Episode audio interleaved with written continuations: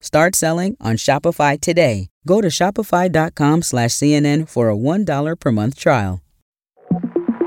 Hello from CNN. I'm Joe Beck with the five things you need to know for Wednesday, September 6th.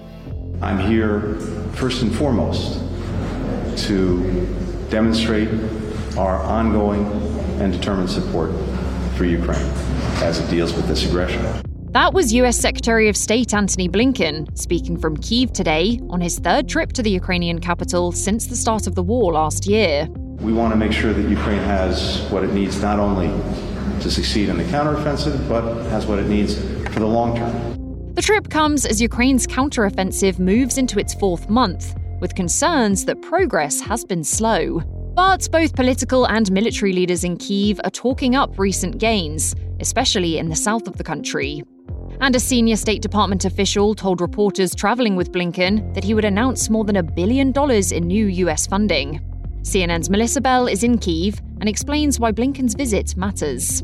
It comes at a critical juncture, first of all, for the counteroffensive. And what we understand is that Secretary Blinken is here, first of all, to hear what the Ukrainian assessment is uh, of a counteroffensive. The State Department's assessment is that the gains have been impressive.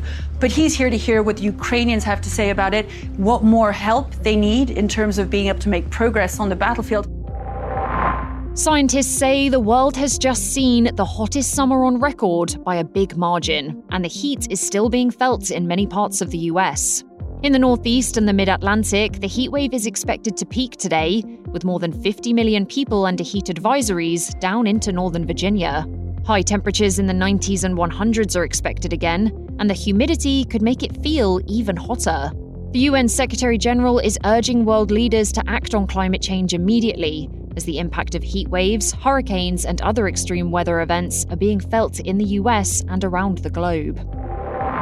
Two school districts in Pennsylvania will remain closed today as the race continues to find the murderer who escaped from Chester County Prison. This is a dangerous game of tactical hide and seek.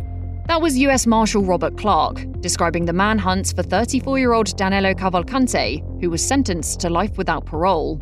That search is now entering its seventh day, and authorities say they're trying to push him to make a mistake and come out of hiding. This is a dangerous, dangerous man.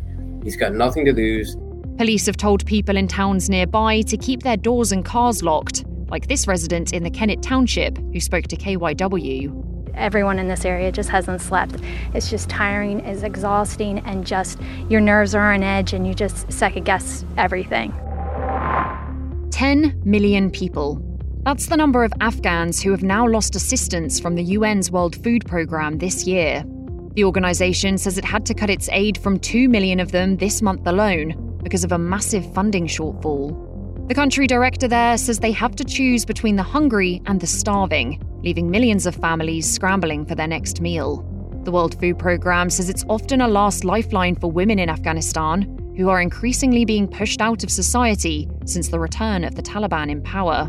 Their takeover two years ago prompted the US and other countries to freeze an estimated $7 billion of the country's foreign reserves. The UN body says about 90% of the population in Afghanistan lacks sufficient food. Coming up, nearly five decades after he was wrongfully convicted, new DNA testing has exonerated a 72 year old. New DNA testing has exonerated a man wrongfully convicted of rape almost 50 years ago.